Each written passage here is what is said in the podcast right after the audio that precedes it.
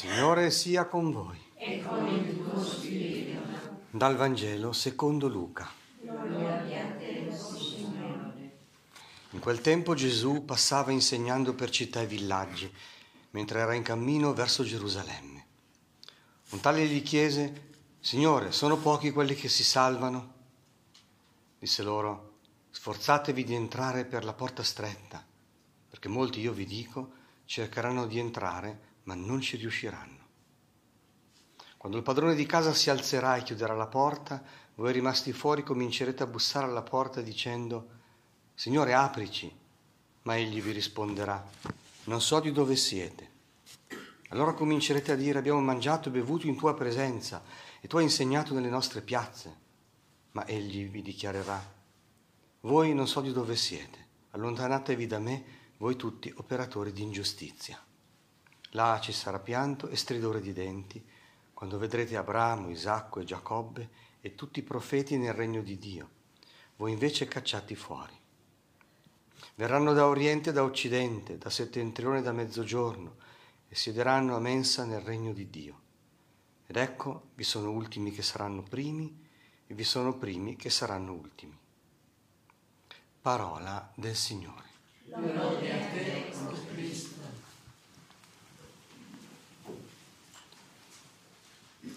Sforzatevi di entrare per la porta stretta. È l'invito del Signore a passare da un sapere teorico a un sapere pratico, a una sapienza di vita.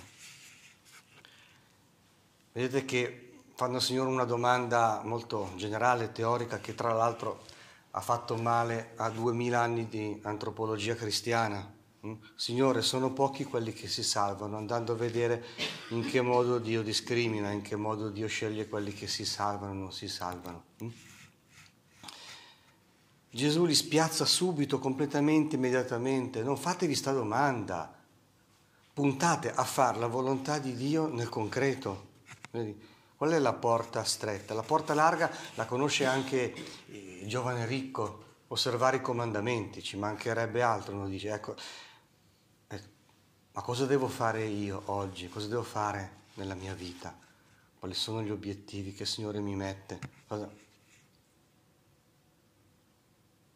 E questo ci permette di tornare sulla lettera agli Efesini dove continua l'insegnamento di San Paolo sui cosiddetti codici domestici, come comportarsi nelle relazioni familiari.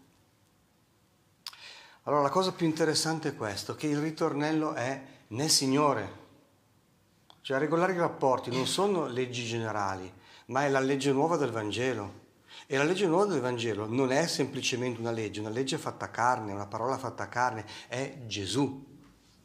Il suo modo di amare, il suo modo di conoscere il Padre, il suo modo di essere figlio, il suo modo di essere sposo della sua Chiesa sposa. E tutto allora si trasfigura, non viene frainteso. Ieri abbiamo visto la parola sottomissione, ma in Dio è una cosa bella, per gli uomini è una cosa brutta. Allora tra l'uomo e la donna abbiamo visto ieri la reciproca sottomissione, è proprio la gioia di ascoltarsi l'uno di fronte all'altra, di servire l'uno la vita dell'altro, di donare l'uno all'altro la propria vita. E, questo, e farlo nel Signore, appunto in chi ci ha insegnato a donare la vita come suprema legge dell'amore. Se no diventano rapporti di forza rapporti di potere, ricatti affettivi ed effettivi. Non se ne esce. Si ripiomba nella legge, appunto, che ti dice che diventano tutti rapporti di forza o di debolezza. Appunto. E allora, oggi continuo con i figli. Figli, obbedite ai vostri genitori nel Signore, perché è veramente altra un'obbedienza filiale, un'obbedienza servile. Propriamente l'obbedienza servile non è obbedienza, perché per essere veramente obbedienti bisogna essere liberi. E si diventa tanto più obbedienti quanto più si è liberi, cioè accogliendo in proprio, facendo propria la parola dell'altro. È il minimo di, un, di un'antropologia vocazionale. Cioè dire, io dico io di fronte a un tu, Non mi invento la vita, non mi invento la mia vocazione, non mi invento la missione. La ricevo dalla bocca di Dio e dalla mediazione di chi Dio mi mette accanto. E la cosa consolante è proprio, dice, questo che, il, che sarebbe il quarto comandamento, però dice, è il comandamento, è il primo comandamento che è accompagnato da una promessa. Cioè, obbedire ai vostri genitori che frutti porta, perché tu sia felice e goda di una lunga vita sulla terra. E questo è bellissimo. Il mondo pensa diversamente.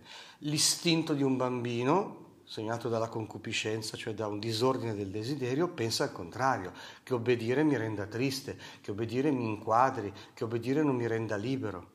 Invece l'obbedienza è la forma intima della libertà. Quando viene interpretata non come indipendenza, spontaneità, autonomia, eh? tutte le bufale del mondo moderno, ma quando viene interpretata nei legami d'amore.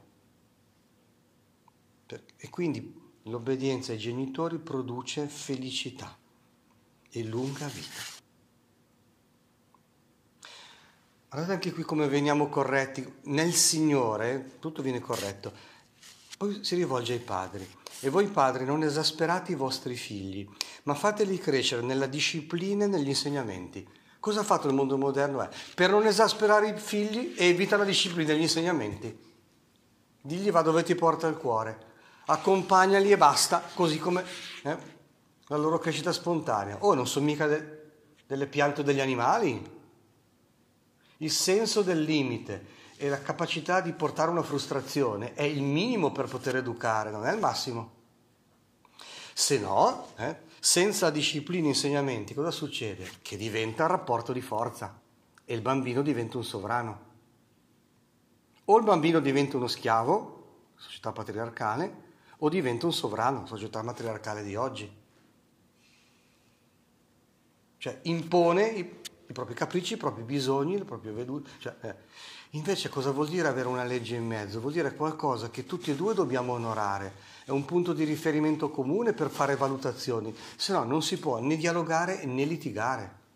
Se non dice una tradizione di verità, di senso, di costumi, di cose buone testate dalla propria cultura, le relazioni finiscono nell'arbitrio e quindi, di nuovo, in rapporti di forza, in rapporti ricattatori.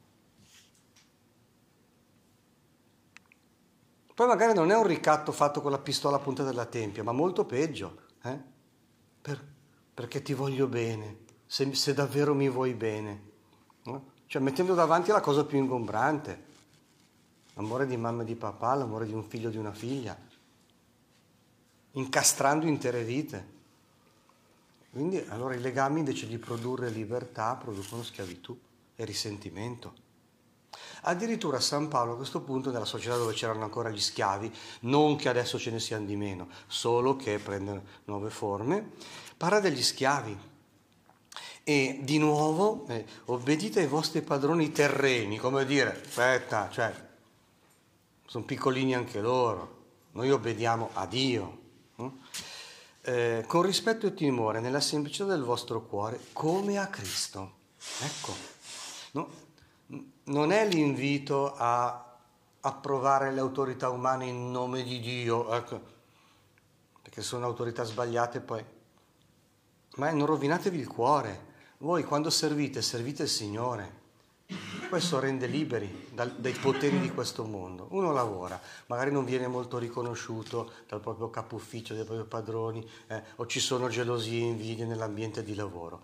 Tu comincia a lavorare sotto lo sguardo di Dio, comincia a cercare di piacere a Dio e non agli uomini, che ti viene una grande libertà interiore. Eh?